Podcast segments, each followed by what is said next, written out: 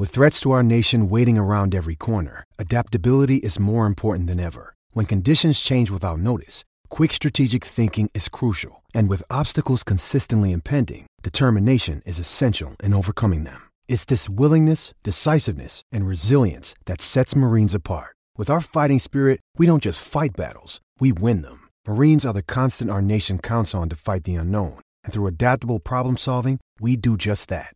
Learn more at marines.com.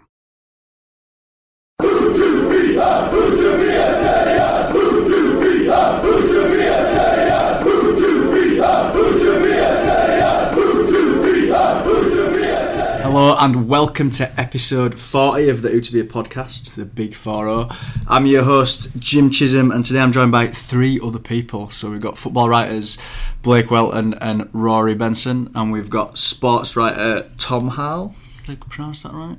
That's absolutely right, yeah. Brilliant. Got it first time. This is, I don't even have to do my research. um, so we're gonna today we're gonna review Saturday's incredibly frustrating game against Swansea, and then we'll look at Palace, which is looking like shaping up to be an incredibly important game. Before we do, I'm going to point you in the direction of our sponsors, Beer 52. Go on the website, type in the code Huddersfield, which I really hope you can all spell by now.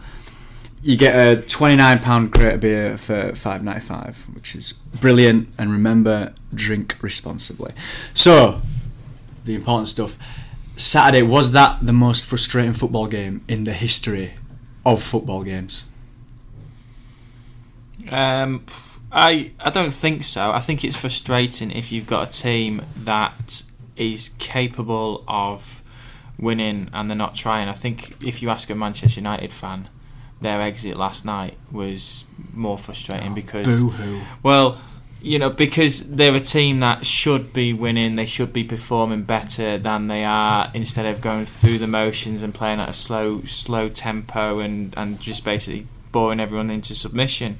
team like Huddersfield Town, you could see the graft was there, you could see everything, there every ounce of any, everything they had, you know, so that is not frustrating for me. That is just the circumstances and situation of having a side going down to 10 men. Naturally, you know, it's going to be a bit of a back to the walls for them, and it's up to the opposition to try what they can. And obviously, Town did that, um, and they aren't the most free scoring side as well. So a nil nil was inevitable in the end for me. I thought it was incredibly frustrating. Is the correct answer. I was getting driven absolutely mad. I, like in our seats, it was just not not particularly because Town couldn't score, but because to just see a team go ten men, go down to ten men, and then just set up shop and be like, we're not even going to try and get forward. I think there was one ball into the area which was miscontrolled, and then Jonathan all cleared it up. Yeah. and it was just I don't know. Like I, I can see why Swansea needed to do it. They need the points on the board. You know, they're in you know basically Town's position, so a point for them at that point was decent. What makes it more frustrating as well is that before the game you would have taken a point, but because of the circumstances of the game, you really should have been taking three points there. So although you come out of it at the end being like, oh yeah, point that's all right, just it was there for the taking. The game, like if someone could just have I don't know, like the amount of balls into the box which were just too high or just too short for the strikers. You know, it needs to be inch perfect in the Premier League, and it just wasn't on the day, which made it more frustrating. And like you say, I'm not, you know, saying that they didn't try anything like that. They threw everything at them, but it just didn't quite come off. Hmm, depends if you are frustrated by the fact that this team can only play one way. I mean, to have the most possession any team has in any game since 2003 and still not get over the line, I think would be frustrating in lots of people's book. Um, Aaron Mooy obviously said after the game that he hadn't been a part of a team that had that much possession and, and not won. So um, I think, yeah, most town fans would have come away with a strong sense of, of what might have been, but um, at this stage of the season, you can't dwell too much. I think on, on drop points like that. I think um, it's very much the case of, of moving on from this. I, I, I totally agree going with what, what Tom said as well. I think to label it the most frustrating game of football, I think maybe certain players were more frustrating than others, and it was just, and as Tom alluded to the fact as well, it's the formation is frustrating because it's only one way of playing. Um, certainly for me, Rajiv Van der frustrated me uh, on the day. And Scott Malone as well. Um, everything seemed to be coming th- on the uh, right hand side um, with Flo. They were looking to Flo. At one point, you had Malone and Rajiv van La Parra free on the left. Aaron had the ball in the middle, and he was still looking out right because he just knew that if he got the ball out right, there would be some sort of delivery. Whereas the two on the left, um, you know, they, they were just kind of playing like you know, with octopus legs. They're I, just I all going. agree. I agree that, that like all the attacking was coming down the right, and I think Flo proved like I think he's got the best delivery in the team. I Yeah. think most mm. people would agree with that. But the fact is that they went down the right and they still didn't score. So it's you know the pe- the two players on the left, I agree, were a bit more frustrating than Flo because at least he was putting balls into the box. Problem is those balls weren't quite good enough on the day either. So you know it's frustrating watching someone put loads of balls into the box and then not hit a man, as it is watching two people not put any balls into the box or like put the occasional one in. So uh, it was just a frustrating day all, that, all round. Do we have to give Swansea some credit though? I mean, was it a lack of end product on our part, or, or was it that Swansea just set up really well and a classic Carvalhal performance? I, I don't know if I would give Swansea credit. I, I They know. came away with I a point, agree. you gotta give them I credit. agree. Yeah, they, they came away with a point, which was a great point from the situation that we were in. But that is, it was just a horrible game of football to watch. And you know, we will watch football, hopefully to see Town Hmm. win and to be entertained. Neither of those things happened, which made it even more frustrating. I mean, they've been Arsenal and Liverpool recently, so I think they'll be quite happy just to take a point from that game given the circumstances. Um, and actually, I think they've shown themselves to be quite adaptable in that sense, in a way that maybe Town haven't in, in recent weeks. So yeah, I think they do take take some credit, although certainly wasn't easy on the eye. I thought um, Fernández and Mawson were brilliant at the back for them, and that, and they have to take a bit of credit for you know how they dug in and that um, and, and how they were composed and they were you know very tight and frustrating. Um, but as I said, from my point point of view, from a perspective of having a slight allegiance to Sunderland, um, you know Swine. that that is that is frustrating watching someone like Sunderland and that week in week out or supporting Sunderland and, and that and knowing there's players that aren't trying or you know or the re- just results. So you know I, I was keeping it a bit per perspective. Yeah. Well, a lot of League One players are, are triers, so I think you'll be fine, to be honest. Um, does anyone want to throw out some banal cliches about the red card? Uh, anyone? No. Over the ball studs up, Over the ball studs up. Reckless. caught Reckless. him high, reckless. Yeah. Stonewall. Brilliant. Are there any lessons that Town can learn from this draw? I thought the substitutions were interesting. Uh, I mean, that was something that, that provoked debate. Um, I think taking Pritchard off at the time he did, I think confused a few, and maybe not bringing Depoitre on earlier as well. Um, I thought that that maybe just saw him, I don't know, concede a bit of spark that, that could have could have done something later on. Um, but uh, it's it's a fun, it was a funny one really. I mean, they hit the woodwork tr- woodwork twice, uh, obviously. So yeah, it I think it was a case of it's not their day. Yeah, I, the substitution that you, highlighted there, the, the Pritchard substitution, I really didn't understand. I just, I, I can understand he, he wanted to change it up, change the approach, but the approach didn't really change when, when they made the substitution. And I think Pritchard's one of those players. He's probably the most incisive in the final third that Town have. And when you're trying to break down a team with ten players, you know all it takes is the ball to fall to someone like him in the area, and it's you know it's one 0 and then the whole complexion of the, the game changes. If you're gonna if you were gonna take him off, I'd rather have seen Sabiri on the pitch. You know we probably haven't seen we've seen flashes of what he can do, so maybe that was the the kind of 20 minute period that he might have been able to stamp his influence on on the game. But no, I, I would have liked to have seen Pritchard or at least another n- number 10 play out the rest of the game because I think you know as well that you've got nothing to lose because Swansea weren't looking forward at all. So you could pile on a few more players, and I know you can't, you really can't lose to, to a team like Swansea, who are you're a direct rival. But there was just no attacking impetus there at all that I think you could have thrown on a few more attacking players and taken off a defender. I think um, David after the game said he took Pritchard off because it wasn't. It turned into not his sort of game, where it was trying to get balls in, into the box and literally just run through uh, Swansea, which is why Collin Quaner came on because he's hoping Colin would get the ball and run, run through, or he, you know his legs would ricochet and through and, and that, or, or, whatever, and someone would come into it. Um, so I think that's why Pritchard went off, and I, I can agree and I can see the logic behind that, but I I agree with both Tom and, and Rory in the fact that Depoitre should have been on earlier. But to countenance that as well, I think um, Depoitre and Mounié, when they have played briefly together, there's no cohesion and there's no kind of they don't really know where they're going or where they're standing and playing together. Um, classic other example of it working well was Burnley were losing this weekend to West Ham. They brought on uh, Chris Wood to play alongside Barnes two men up top, and they seem to just work nowhere each other and, and, and get the result in Tell the end. both you West Ham fans. Yeah, yeah. So um, so so yeah, and I think that's that's the thing we can maybe take from it is you know there will be times when maybe Mounié and Depoitre will have to play together, so they need to be working on the training pitch in those situations on the same training drills of like, well, you know, I'll you you stand here, I'll stand there, I'll knock it on, I'll do this, look for me doing this, that, and that because at the moment you've got two very good individual strikers, but when they're on the field together, there's no cohesion. Yeah, I mean, you've mentioned that before, haven't you? And you can't really expect there to be an understanding when they haven't played together that much. It's, it's hmm. either or. So let's move on to Palace and let's leave that Swansea game forever in the dustbin of history. It's difficult with Palace, isn't it? Because they're probably going to set up in a similar way they're going to be tight, constrict the space, try and hit us on the counter with the pace. So, what can we do differently? I think, like we've touched on before, I think Town will set up exactly the same yeah. way.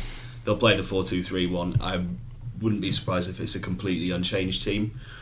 For me, I think one change which could happen, which I think would be a good change to make, is to switch Jonathan Hogg for Danny Williams. Jonathan Hogg has been on a superb run of form. He's been excellent the last few games but so is Danny Williams, mm. and he brings you something a bit more dynamic to the middle of the, the, park. He can carry the ball in a way that I don't think many of the other people in the town sort of team can do, and drive the team forward that way. Yeah, Hogg's very good at doing what he does, which is breaking up play and laying it off. But I think you're right. Williams is someone who can then move forward with it or offer something a bit different. And that extra mobility as well, just a screen in, in front of the back four while, while Palace counter at pace might help as well.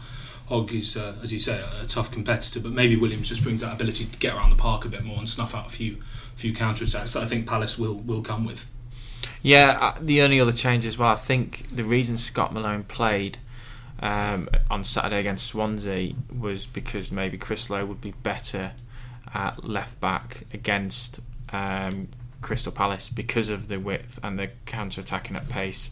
Um, and that particularly you've got Andros Townsend, you've got uh, Wilfried Zaha back, so they will be looking to the width and, and that and the and the channels really. So I think Chris Löwe gives a little bit more defensive stability in that, and I think he's got a better delivery as well than, than Scott Malone. So that that would be the other change as as everyone knows, there's a massive love in with me and Jonathan Hogg, but I, I can't. Is that know. mutual? Well, I don't know. I, you know, so um, maybe after listening to this, you know, we'll find out or whatever. But um, but yeah, I, I can't disagree with what Roy said about Williams and that. Um, you know, he was he was playing so well, so it's hard to leave him out. And Hogg, okay, was man of the match on Saturday, but you know, it swings and roundabouts. So I'll just touch on on Chris Löwe again. I think I think Scott Malone did play last weekend, so that Löwe can play this weekend because he's played Palace before this season. Mm. So he's going to know what they're going to bring. Obviously, it's a different under a different manager and probably a different formation and that kind of thing. But he, he does know the players that he'll be up against a bit more than someone like Scott Malone would or Terence Kongolo should, you know, if he was fit. Yeah. Um, so I think that's probably why Chris Löwe will get the nod this weekend. But and I think Flo as well will definitely start again because Tommy did have a bit of a he held his own uh, first game of the season against Zaha, but you know, well, he should have been red carded. He, yeah, so a few yellow card challenges. Yeah, he did just about hold on in there and, and, and, that, but I don't think Tommy will be starting. So I definitely think it'll be Flo and Löwe. So, where does everyone stand on this debate on, on Twitter? The you know, the civilized forum for civil discussion. There's obviously something between Town fans and Crystal Palace fans that Crystal Palace fans felt that Zaha in particular was was was bullied and treated unfairly in the first game of the season. So they're kind of out for revenge and they sort of painting Town as this team of 19th century 12 foot you know bullies. What's is there any truth to that? Well, I don't know where this has come from. yeah. it's a bit it's a bit rich coming from a team that were managed by Tony Pulis for a few years. Like, you know, you, I, I guess when when you come up from the championship, especially in the first game, you want to prove that you're you've got the metal to be there. Yeah. Mm. You know, if the ref doesn't give fouls, he doesn't give fouls, and if he does give fouls, it's up to him to to run the game, officiate it. I don't think Town were particularly bad. I think Wilfried Zaha as well maybe has a reputation for hitting the floor a bit too easy, which probably didn't. You know, that, I'm not saying that the referee got every decision right because I think there were some fouls in there that he didn't give, but I also don't think it was particularly. There's nothing nasty in any of the tackles no. that they were going in hard, but hard and fair. Yeah. And I distinctly remember from that game the first 20 minutes thinking, "My God, Premier League referees blow their whistle constantly." Yeah. So yeah, I just I just like to see what everyone's opinion on that was. Um, does anyone else have anything to add about Palace? Um, I think it's a bit deceptive, obviously coming in, in on the face of it with poor form, but they played Spurs, Chelsea, and United recently. And I saw them play against United, obviously, and Matic getting that late goal, and they were superb in that mm, game. Yeah, mm. they really were. Uh, particularly in the first half, they, they dominated United for long spells. Um, and even against Chelsea on Saturday, they had a goal ruled out late on uh, two 0 Then Van Aanholt went to go and get another behind. So I think when they look at these these three games, they've got um, they've got quite a decent run in. They've got Liverpool still to play, but um, I think they're they're quite an impressive outfit. Um, going, they went two up front with Benteke and Sorloth, the, the big the big man up front. Um, so I think that gives them a bit of a bit of clout in the box as well as as well as being able to uh, to beat teams with with pace. So yeah, I think um, when you look at, I mean, it was, it was interesting seeing the London Football Awards recently. Roy Hodgson was actually voted Manager of the Year. Yeah. Um, and I thought it was. I mean, obviously, it was voted when they just had the, the reco- recovery after seven uh, under Frank de Boer. has also been quite outspoken last week as well. But um, yeah, I thought that was an interesting one. I think Roy's Roy's done the job that most people would have expected of him there, and I think he may well keep them safe. Uh, uh, sorry, I agree that he's done a decent job what I would say that you touched on their their run of form. They've not won in seven or something, mm. but they have you know been reasonably impressive against those sort of teams. At this stage of the season, I'd rather a team be playing poorly and picking up points than a team being playing really well and not getting what what they deserve. Because I think mm. you know you get into that winning habit a little bit, and you know Crystal Palace don't have that. As, you know, they're second the to bottom zone. of the form. Yeah. yeah. Yeah, I, I totally agree with what, what Tom said. Um, I, I was actually at this game at Selhurst Park and they were absolutely brilliant. But we do have to but guard that by saying Manchester United were absolutely atrocious, particularly mm. in that first 45 minutes. They did raise their game.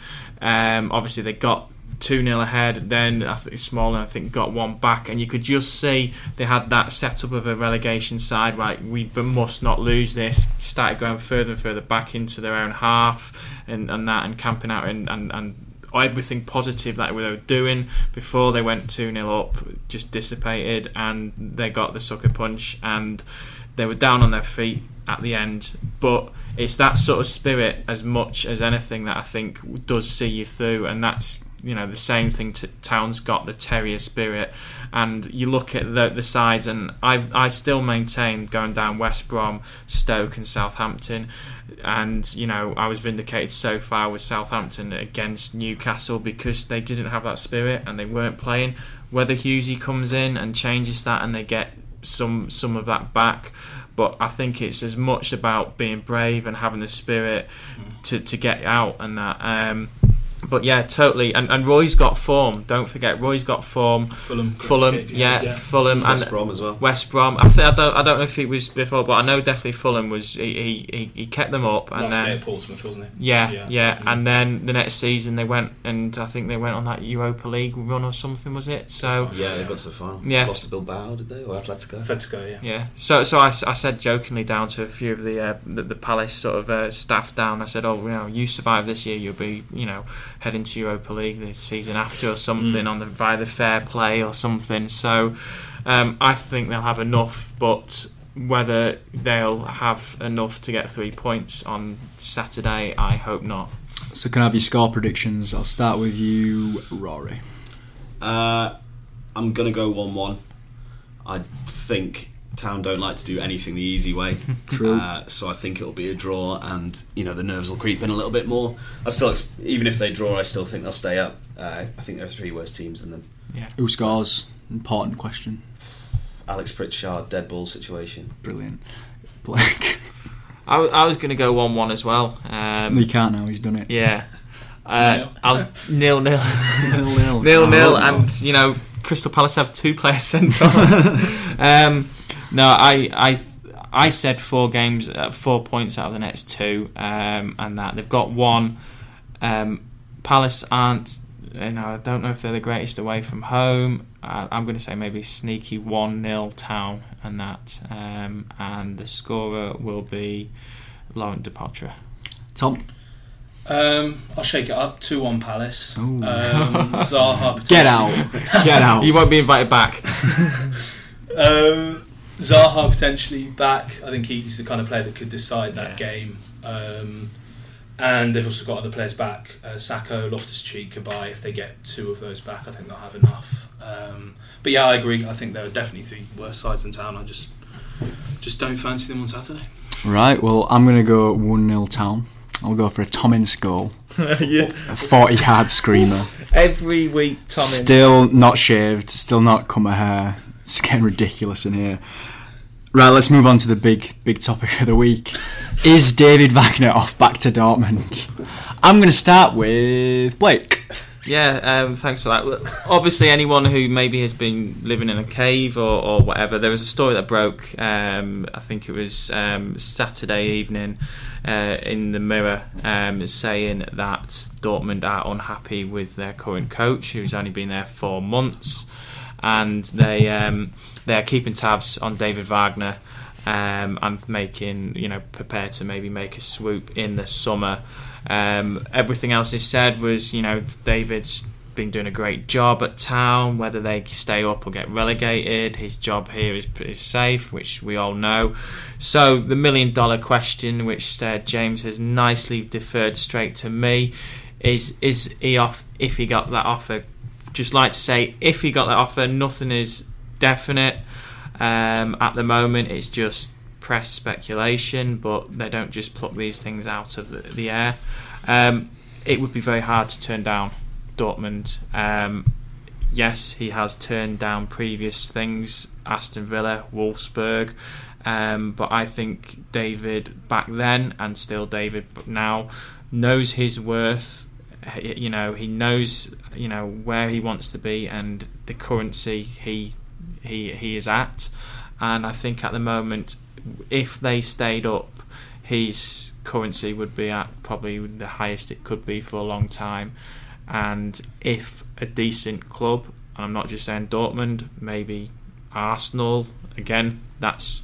uh, just- You heard it here first. No, David no, Wagner But, on but- his way to the Emirates. but you, you know that's you know he know he knows you know he knows what he wants and he knows and he'll be looking for a bigger you know not just a mid-table you know Watford I know slagging Watford off For again God's sake. um, We're still trying to get through the emails probably from the last they'll episode. another manager. They've Yeah. one every Yeah. two months or something. So you know, or, or Everton, you know, Everton is something that you know. So he and that, and I, I think no one will begrudge him if he went to a, a- a- a side like you know Dortmund, Everton, you know, Arsenal, whatever.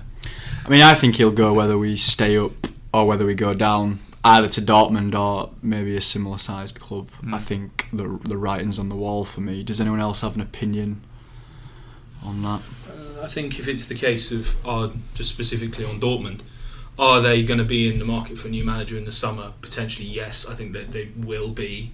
Um, they have struggled this season under Thomas Tuchel, although Batshuayi coming in has helped them climb up the table. But it looks like they will may well miss out on European football. Um, should Town prepare themselves for an approach? I think yes. I think there's certain to be to be interest, uh, as you say. Um, yeah, I, I, I would agree. I think he's I I think he's on his way. Rory. Rory, the face of someone who doesn't want to have an opinion on this subject. Uh, I think there'll be offers. Um, I'm not going to say whether I think he'll. Well, I don't know if he'll go or not. I'm not really sure. It depends what he's. He always talks about this long term plan that he had at Huddersfield. It depends how long that plan is. If his plan is to keep him up and then make him mid table and go for a cup run next year, I think he will stick to his original plan. Like, if his plan was to keep him up and then that's as far as he wants to take the club, or he thinks he can take the club, then he'll leave. But I, I wouldn't want to guess at this uh, at the minute whether he'll go or not, because I think at, as well at a club like Huddersfield with Dean Hoyle, in that owner he's found someone who will back him to the hilt wherever, and I think if he went to a club this like Dortmund have changed managers pretty regularly the last few years, uh, Arsenal. Anyone who takes over from Wenger is going to have a poison chalice, like when some when Moyes took over from Fergie. Yeah, I don't think it's. As, but I think Fergie was quite well respected still when he left. I think Wagner. I Yeah, think but I think people if are going to be calling him taxis and showing him the door. If you talk honest. to United fans though about ha- the state that Fergie left the club in, it does leave a bit of a tarnished mark on his reputation. Obviously, you can't take away the titles, but he left he left Moyes with nothing. To Yeah. Yeah, he There I mean, he hadn't bought a central midfielder in Yeah. Yeah. years. He'd brought Scholes back from retirement. Yeah, Anderson playing in centre midfield. That's you know, but yeah, I don't know. Like I, I think there are pros and cons from staying and leaving. You know, I, I don't know. I wouldn't want to guess what he's thinking in his head. Of, of course, there's a precedent as well for a side getting relegated and the manager leaving and, and getting a better job in Roberto Martinez as well. Um, again, very close relationship with the chairman there. Um, oh, okay, they won the FA Cup, which kind of like, oh yeah, okay, you know, won the FA Cup. But Martinez went on to manage Everton. First season, he was he was great at Everton. Then it went a bit sour. Now he's Belgian boss, so you know, taking Belgium to a, a World Cup. So there is precedent as well. So I think even if he went down. I don't think his credibility would be tarnished too much by having the relegation on his CV because everyone thought they'd have 10 points and be down by now and be the biggest laughing stock in Premier League history. So he's proved everyone wrong already. There we are, the hot take. Is there anything else, Blake? There was something you want to mention?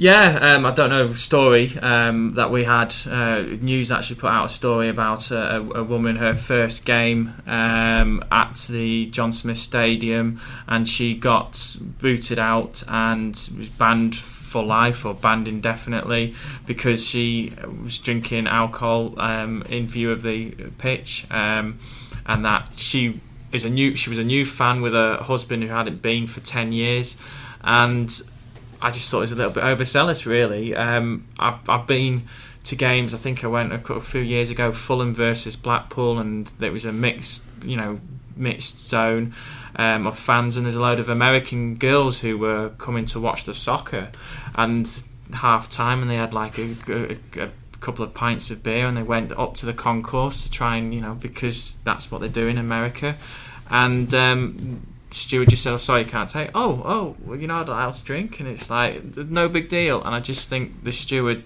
was a little bit overzealous in his behaviour, and just wondered what everyone's take was on the issue of drinking in grounds and this. Um, I think, well, look at a sport like rugby, the argument's always been the behavioural aspect of it that, that it impacts impacts that. I think uh, when you look at sport like rugby, and that does attract quite a lot of people to it.